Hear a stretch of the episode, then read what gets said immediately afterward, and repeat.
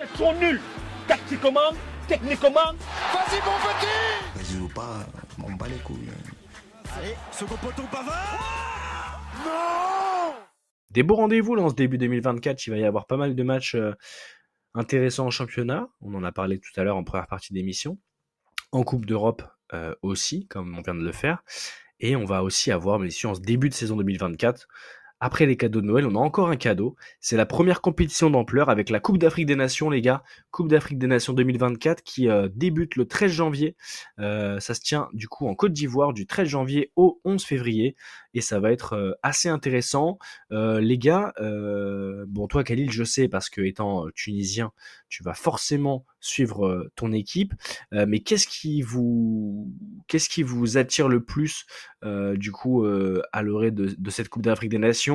La remise en titre du Sénégal, le Maroc qui surfe sur cette très très belle performance et prestation en Coupe du Monde, qui avait été éliminée notamment par l'équipe de France, on s'en rappelle. Ou voilà, est-ce que vous voyez peut-être Mo Salah faire du Mo Salah avec l'Égypte? Qu'est-ce que vous voyez, Brice, par rapport à cette compétition? Et est-ce que tu es content déjà d'avoir le retour de ces compétitions-là? Eh ben complètement. Moi, j'adore la CAN. Déjà, ce que je voulais dire en préambule de cette CAN, c'est que ce qui me fait plaisir personnellement, et c'est pour ça que je m'attends à avoir une belle CAN, c'est qu'il y a énormément de pouvoir offensif dans ces équipes, différentes équipes africaines qui sont alignées. Je regardais un petit peu, je faisais le tour un petit peu des sélections qui ont été annoncées pour les différents pays africains, et devant les lignes d'attaquants, c'est incroyable, hein, ils sont des sacrés attaquants. Donc quasiment chaque pays, même des pays plutôt on va dire mineurs, en tout cas qui ne sont pas cités dans les favoris, il y a des top joueurs et ça fait plaisir. Donc je pense que on va clairement quand même faire un focus, on va attendre de voir, mais sur l'état des pelouses, c'est en Côte d'Ivoire, donc j'ai un petit peu d'espoir quand même, mais, et sur le niveau de l'arbitrage, parce que c'est un petit peu les deux points de la CAN où des fois on est un petit peu surpris, on voit des tacles un petit peu rugueux qui ne sont pas forcément sanctionnés, un peu comme en Première Ligue, et des arbitrages parfois douteux. On ne va pas rappeler tout ce qui s'est passé avec la CAN, mais on a tous en tête par exemple l'arbitre qui avait sifflé la fin du match, je ne sais plus combien de minutes avant, 2 ou 3 minutes avant. Enfin bref, il y a toujours des trucs un peu surréalistes avec la CAN, mais au niveau du jeu, parce que là, c'est un petit peu sur ça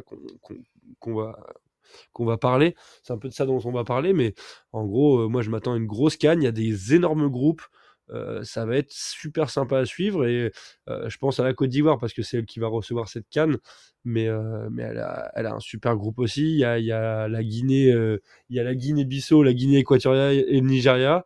Le Nigeria, moi que j'aime beaucoup parce qu'ils ont un potentiel offensif qui est incroyable.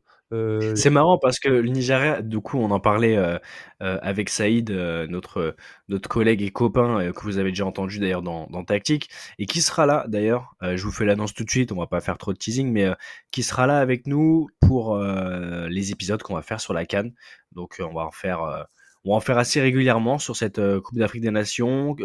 Saïd qui connaît parfaitement la sélection marocaine, évidemment, et qui sera avec nous. On aura aussi peut-être Guillaume s'il est dispo, et aussi quelqu'un que vous allez découvrir qui est Bastoche, Monsieur Bastien, qui va nous faire le plaisir de nous rejoindre à ce moment-là. Mais voilà, en tout cas, très très belle équipe du Nigeria. En fait, Nigeria, ça fait plusieurs années que je dis, Brice, et c'est là-dessus qu'on discutait avec Saïd, on était plutôt plus ou moins d'accord, c'est que ils ont des joueurs de renom et finalement en fait en termes d'équipe, bah ça colle pas forcément. C'est-à-dire que ils ont des potentiels, des attaquants avec un potentiel énorme.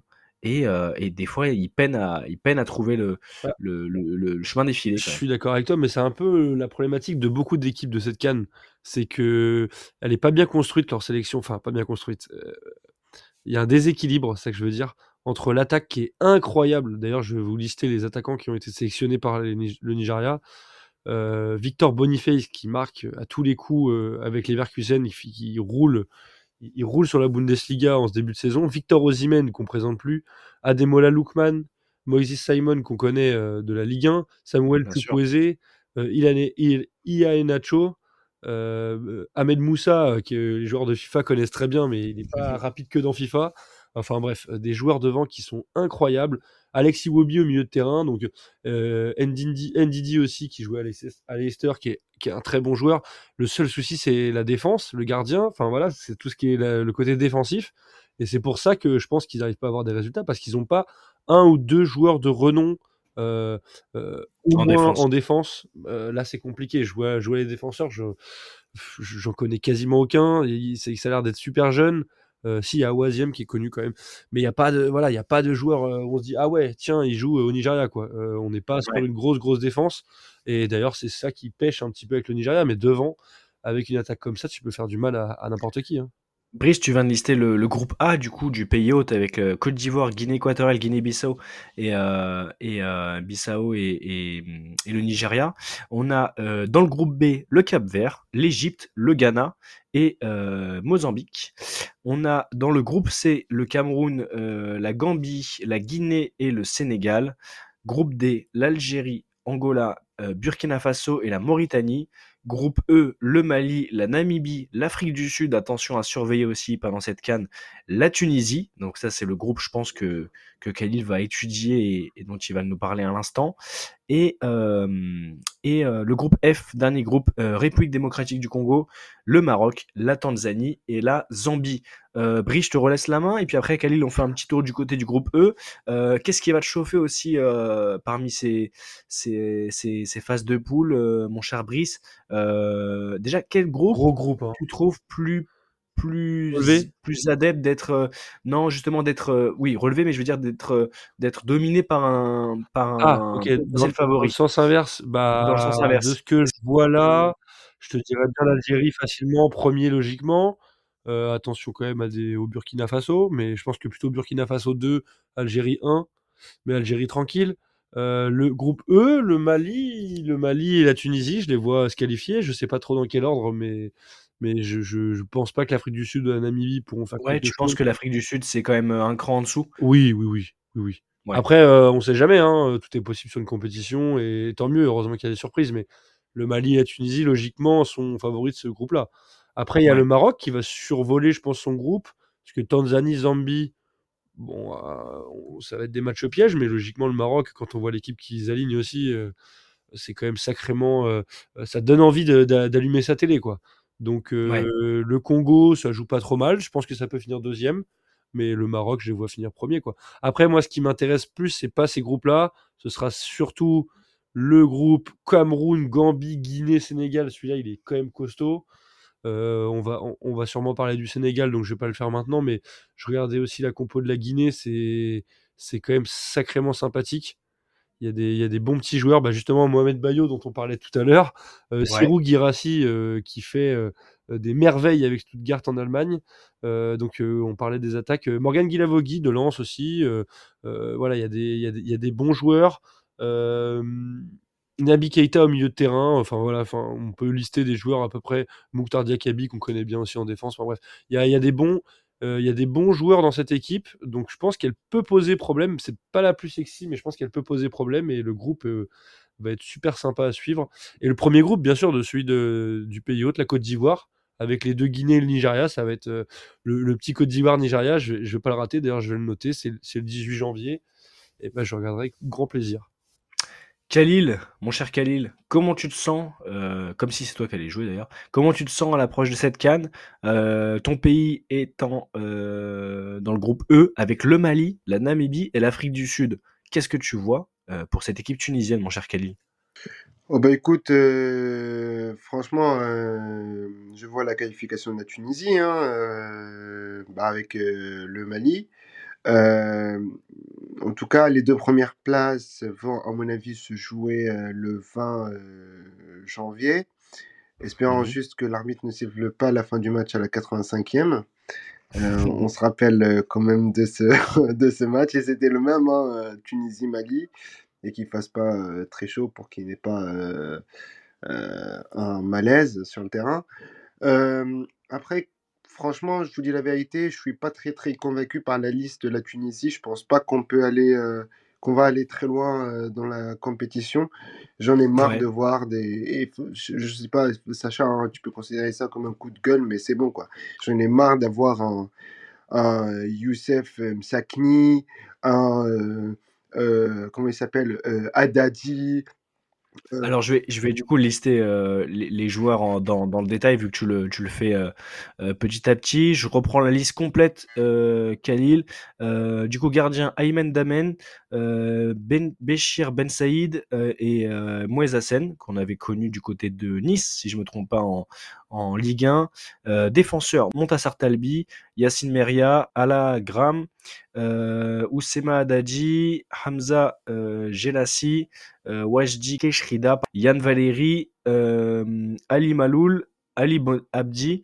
Milieu de terrain Elias Skiri, Mohamed Ali Ben Romdan, Aïssa Bilal Laidouni, Anis Ben Slimane, Hamza Rafia, Oussem Tka, Mohamed Belhadj Mahmoud. On a en attaquant Youssef Msakni, Elias Achouri, Saïfala Laïtieb, Bassem Srarfi, Naïm Sliti, qu'on a connu à Nice. Exactement, Naïm Sliti qu'on a connu en Ligue 1 aussi, Aitem Jouini, Tara Yassine Kenissi et Mortada Benouanes. Khalil, qu'est-ce qui te dérange dans cette liste ? Ce qui me dérange dans cette liste, c'est que c'est la liste habituelle de la Tunisie. Si on remarque bien, il n'y a aucun, à part un du coup, ou deux, mais il n'y a aucun attaquant qui joue en Tunisie. Ils jouent tous soit au Moyen-Orient, soit en Europe. Il n'y a que Jouini qui joue au Stade tunisien et Bassem Srarfi d'ailleurs, qui était à Nice comme je l'avais rappelé et qui joue maintenant au club africain.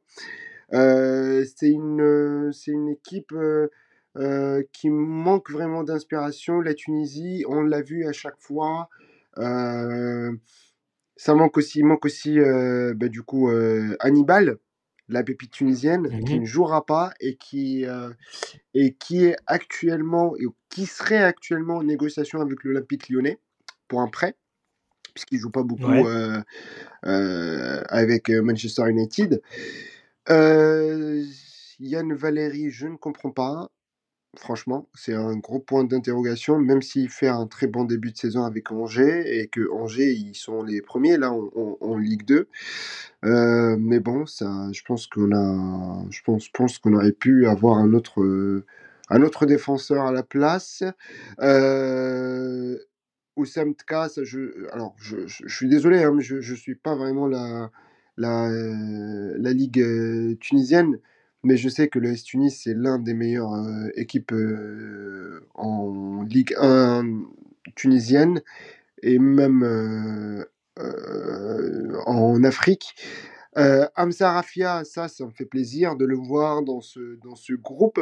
Ali Maloul, alors lui, ça peut être vraiment un... Comment dire ? Vous voyez le moteur qui relance la machine. Ouais. Et c'est exactement ça, Ali Maloul, qui joue à Al Ahly en Égypte. Et d'ailleurs, il est pas mal de fois buteur avec Al Ahly.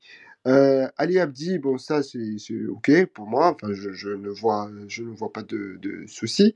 Mais ce qui me fait douter, c'est l'attaque, c'est le manque de création, malgré du coup Youssef Msakni, mais bon, lui, c'est bon quoi, il faut à un moment quitter la sélection quoi et dire stop. Elias Achouri, je l'ai vu avec Copenhague, il est pas mal du tout. Kenissi, non, c'est un non catégorique même. Benouanes, je ne sais pas, je ne sais pas du tout. El Taïef, pourquoi pas, il fait un début de saison très correct avec Winter Thur, le club suisse. Srarfi, non. Ouais. Voilà. Et Naïm Sliti, oui, pourquoi pas. Ouais, donc au final, tu as des joueurs que tu trouves logique de voir apparaître sur cette liste tunisienne, mais tu penses en fait qu'il y a un déficit en termes de créativité. On peut aussi noter que du coup Wabi Kazri n'est plus dans cette liste, évidemment, puisqu'il ne joue plus en sélection, mais c'était un joueur qui était quand même un peu dépositaire du jeu lorsqu'il était un peu plus jeune, Wabi Kazri, mon cher Khalil. Est-ce que tu vois quand même la Tunisie largement favori pour sortir de ce groupe? J'ai rappelé tout à l'heure qu'il y avait quand même du coup le Mali, la Namibie, et l'Afrique du Sud. Brice disait qu'il voyait la Tunisie et le Mali sortir du groupe. Est-ce que toi tu partages le constat quand même si tu as des doutes sur le potentiel complet que peut avoir ton équipe, ou alors tu te dis purée, on dit pas de gros mots, l'Afrique du Sud ça peut nous embêter quand même? Bah, l'Afrique du Sud, oui, ça peut nous embêter. Et puis après, moi, ce qui me fait douter, c'est la composition de cette équipe tunisienne. Là, quand je vois, on ne sait vraiment pas si elle est jeune ou vieille. Enfin, la moyenne d'âge, on ne la connaît pas de ces joueurs qui ont été retenus. On ne connaît pas forcément leurs compétences. Bah, c'est plutôt une équipe assez expérimentée finalement. Quand tu regardes, c'est des joueurs qui ont autour de la trentaine. La moyenne d'âge elle va être autour de 30 ans. De toute façon, mais je suis désolé, Hamza Rafia, il est toujours jeune. Bon, il a été déjà sélectionné avec la Tunisie. Hein. Bien sûr. Mais Bassem Srarfi, un retour dans cette sélection après quelques années d'absence. Je suis désolé, mais non, c'est non. Ouais. Youssef Msakni, il n'était pas au niveau du tout ces derniers. Les derniers matchs avec la sélection, donc non, je ne vois pas pourquoi il figure sur cette liste de la Tunisie pour la CAN. Mais ce qui est sûr, c'est que, en tout cas, moi je suis convaincu que la Tunisie n'ira pas au bout. Et c'est surtout qu'ils ont le groupe le plus faible, surtout là. C'est ça qu'ils ont. Oui, ils ont le groupe le plus faible, oui, bien sûr, mais après on ne connaît pas l'Afrique du Sud, on ne l'a pas vu jouer. Ça peut être la surprise de la CAN, l'Afrique du Sud. Peut-être, mais c'est quand même pas flamboyant, la Namibie non plus, le Mali, j'ai regardé un peu potentiel, c'est pas non plus le Mali d'il y a quelques années. Bien sûr, mais la Tunisie non plus. Hein. Ce que disait Saïd, qui est pas là ce soir, mais qui sera là avec nous pour les prochains épisodes spécial Cannes, c'est que, alors selon lui, les favoris, donc il y a forcément le Sénégal qui est tenant du titre et la Côte d'Ivoire qui est pays hôte. Il a listé aussi le Maroc, l'Algérie, l'Égypte, le Cameroun, le Nigeria dont on a parlé, ou encore l'Afrique du Sud. Il l'a mis dans ses l'Afrique du Sud dans ses favoris. Une surprise alors, parce que le groupe est ouvert quand même. Oui, et puis donc moi je vais vous poser la même question les gars. Quelles équipes, je vous donne 2-3 équipes en tout cas, vous voyez favoris de cette compète. On va commencer par toi Brice, et voilà, c'est de nous expliquer un petit peu ce que tu vois, et après expliquez-moi pourquoi vous ne mettez pas l'Égypte dedans. Alors déjà, je vois le Sénégal largement favori selon moi, même si Edouard Mendy c'est un peu compliqué depuis quelques mois, ouais. Ça reste un très bon gardien. Derrière, c'est du costaud. Ils ont Khalidou Koulibaly, franchement, Abdou Diallo, Fodé Ballo-Souré. Khalidou Koulibaly qui avait été stratosphérique. Je crois qu'il se blesse pendant la Coupe du Monde, si je dis pas de bêtises. Mais stratosphérique. Il est indéboulonnable. Il y a Youssouf Sabali qu'on connaît bien aussi en Ligue 1, qui joue au Betis. Derrière, c'est costaud. Ouais. Au milieu de terrain, il y a des bons joueurs aussi. Il y a Idrissa Gueye, il y a Pape Gueye. Que des joueurs qu'on connaît bien en Ligue 1, Pape Matar-Sarr, c'est costaud. Nampalis Mendy aussi de Lens. Et devant, il y a Nicolas Jackson, qui n'est pas non plus dans la forme de sa vie, mais quand même. Iliman Ndiaye, qui est quand même assez intéressant à Marseille. Ismaïla Sarr également. Et Sadio Mané. Quoi. Devant, c'est quand même très, très costaud. Alors certes, c'est plus le Sadio Mané peut-être d'Europe, mais je pense qu'avec sa sélection, de toute façon, même si l'âge avance, il saura se mettre au service de son collectif, et il a toujours fait d'ailleurs, hein, c'est un vrai capitaine, on l'avait vu pour cette dernière CAN, hein, notamment lorsqu'ils prennent le trophée. Donc Brice, toi tu vois le Sénégal forcément. Et en deux, je mettrais le Maroc aussi, parce que le Maroc ouais. En fait, je trouve que ça fait partie, ce sont les deux équipes pour moi qui, sur le papier, sont les plus solides à chaque ligne. Parce que Bounou, j'adore ce gardien. D'ailleurs, il l'a montré à la Coupe du Monde. Hakimi, j'adore sur le côté. Aguerd, Seiss, ils ont des joueurs d'expérience, quoi. Abdelhamid aussi, qui est un bon joueur. Mazraoui, que j'aime bien aussi sur le côté. Au milieu de terrain, c'est sexy aussi. Amrabat, j'adore ce joueur. Peut-être un petit peu, peut-être qu'il tire un peu la langue, mais c'est quand même un très bon joueur. Unai, enfin des joueurs offensifs, ils en ont plein. Ziyech, qui est incroyable quand il veut jouer. Aminadli, Aminarit aussi avec la paire de Marseille. Des joueurs, il y en a Bouffal aussi qui est capable de coups de génie. Enfin, franchement, ils ont une sacrée équipe aussi sur le papier. Ouais, avec la paire du coup faite avec Zidane, les deux Marseillais, ça va être Eric Draghi, qui est un très très bon coach. Bah, on a pu s'en rendre compte au niveau mondial avec la Coupe du Monde, mais qui est un très très bon coach. Attention au Maroc aussi. Hein. Puis on avait vu aussi l'engouement que Regragui, on en parlait d'ailleurs avec Saïd, du coup avec cet engouement qu'il avait pu mettre pendant la Coupe du Monde, et à un moment de rassembler aussi derrière l'équipe marocaine justement les supporters africains pour essayer d'aller faire quelque chose tous derrière le Maroc du coup dans cette Coupe du Monde 2013 en Russie, 2023 pardon, qu'est-ce que je dis 2013, je suis revenu un peu en avant là, 2023 au Qatar d'ailleurs, j'ai réussi mais c'était 2023 au Qatar, cette Coupe du Monde en hiver. Ok, donc j'ai noté pour toi Brice, le Sénégal et le Maroc, et de ton côté Khalil ? De mon côté le Sénégal et le Maroc, et je rajouterai le Bafana. L'Afrique du Sud. Tu rajoutes l'Afrique du Sud, d'accord. Eh oui, je rajoute l'Afrique du Sud, parce que je suis désolé, mon cher Brice, mais il est... comment dire ? Il faut que je t'apprenne aussi que les petites équipes ont des moyens et que ça peut être considéré comme des hommes de l'ombre. Pourquoi je dis ça ? Eh bien, plus simplement... Pour te rappeler que l'Afrique du Sud a bien battu le Maroc 2-1 en juin dernier. Ça, c'est 2-1. Ils ont battu le Congo, le RD Congo, en septembre dernier. Ils ont fait un match nul contre les Ivoiriens il n'y a pas très longtemps. Hein, c'était le 17 octobre aussi. Le Bénin, victoire de l'Afrique du Sud 2-1. Et là, l'Afrique du Sud peut créer la surprise dans cette CAN. Inutile de te rappeler qu'ils ont battu le Libéria. Hein, Mais le Libéria, c'est des... Oui, c'est des gens qui... Le pêcheur aussi.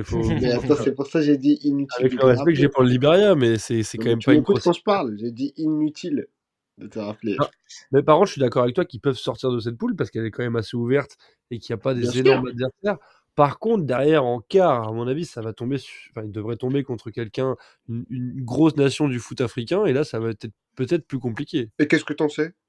Je dis pas le contraire. Il y aura peut-être des surprises. Je te dis juste que ça me paraît jouable pour sortir du groupe, pour gagner la Coupe du Monde et les mettre, la Coupe du Monde, la CAN et les mettre en favoris.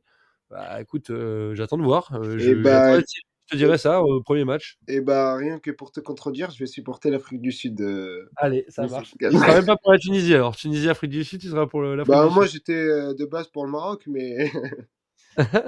Mais petite question. Motiba, il a été sélectionné avec l'Afrique du Sud, Lebo Motiba, le Strasbourgeois. Parce que là, j'ai l'impression qu'il ne fait pas partie de la liste. Notre pensionnaire de Ligue 1, qui est un bon joueur, hein, Lebo Motiba. Bon, on verra en tout cas ce qu'il en est. Il est forfait, Motiba, pardon. Il est forfait, ok. C'est bien pour ça que je posais la question, parce que je ne le voyais pas dans la liste, alors qu'il était pourtant habitué à être appelé. Blessé au genou, ouais, contre Lorient. Bon. En tout cas, bon rétablissement à lui. Et c'est dommage. Il y a un autre joueur, excuse-moi, je te coupe. Ouais, vas-y. Joueur, un attaquant de Burnley, Lyle Foster, qui a refusé la sélection parce qu'il y avait des problèmes de santé. Donc ça peut faire. Je dis pas que ça peut faire la différence, mais en tout cas, disons que c'est des bons joueurs qui seront pas là, quoi. C'est clair. Bon, en tout cas, moi, je donne mes favoris. Je vais pas être très très. Très très objectif à ce niveau-là parce que je vais donner les pays de mon grand-père et de ma grand-mère, forcément le Maroc, bon pour le coup qui figure parmi les favoris, je vais mettre l'Algérie aussi dans mes favoris, un gros bisous à mon grand-père qui nous regarde de là-haut.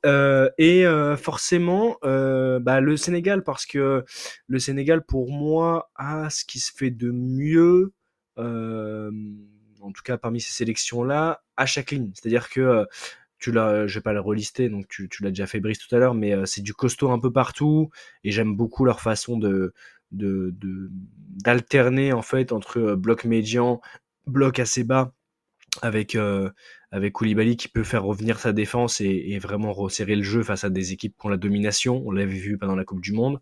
Donc non, franchement, beaucoup de force du côté du Sénégal. Côte d'Ivoire, j'aime beaucoup cette équipe aussi, cette sélection-là. Et surtout qu'on sait l'importance que ça a d'être pays hôte et d'organiser en fait un événement. On se rappelle de la France en 98 qui prend la Coupe du Monde après avoir organisé justement cette compétition-là et prendre la Coupe du Monde à Saint-Denis au Stade de France. On peut espérer pour les Ivoiriens, portés par un public qui est exceptionnel. Le peuple ivoirien est très très très très très à fond derrière son équipe nationale. J'en sais quelque chose pour avoir énormément de copains ivoiriens qui sont déjà à fond pour cette compétition-là. Moi je l'aimais. Donc là, je liste Maroc, Sénégal, Algérie et Côte d'Ivoire. Mais il y a un pays, moi, qui m'intrigue à chaque fois, c'est l'Égypte, qui a des bons joueurs, qui a aussi notamment Mohamed Salah, et qu'on ne sait pas vraiment si on les met à 100% parmi nos favoris ou si on les met plutôt parmi nos outsiders très très potentiels. Brice, qu'est-ce que t'en penses, toi ? C'est pour ça que j'ai fait une petite blague tout à l'heure par rapport à l'Égypte. Mais l'Égypte, finalement, c'est une équipe qui a des références, qui est un des grands du continent africain, mais qui finalement peine à retrouver cette image de top favori. Tu vois ce que je veux dire ? Ah bah, je les vois pas du tout favoris, même si j'adore Mo Salah. Ça me paraît compliqué. Puis en fait, alors ça fait peut-être aussi un petit moment que je les ai pas vus jouer, mais quand je les vois jouer, je sais pas, je suis pas hypé, je suis pas...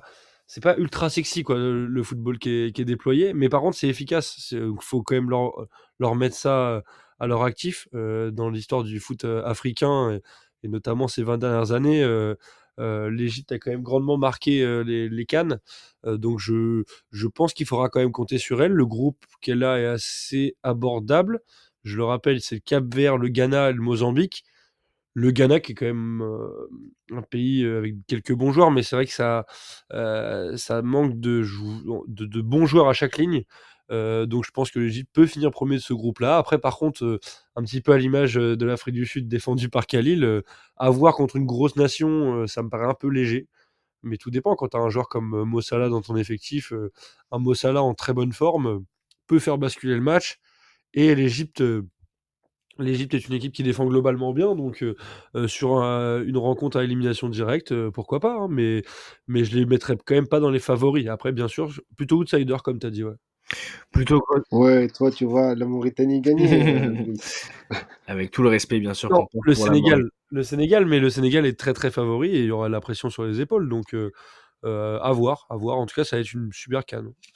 Bon, en tout cas, les gars, très content de pouvoir parler du foot africain avec vous. On va le faire tout au long de l'événement, hein. Le rendez-vous est donné. On retrouvera notamment Saïd qui suit au quotidien cette sélection marocaine, mais qui connaît énormément le foot africain et qu'on remercie de venir déjà avant même de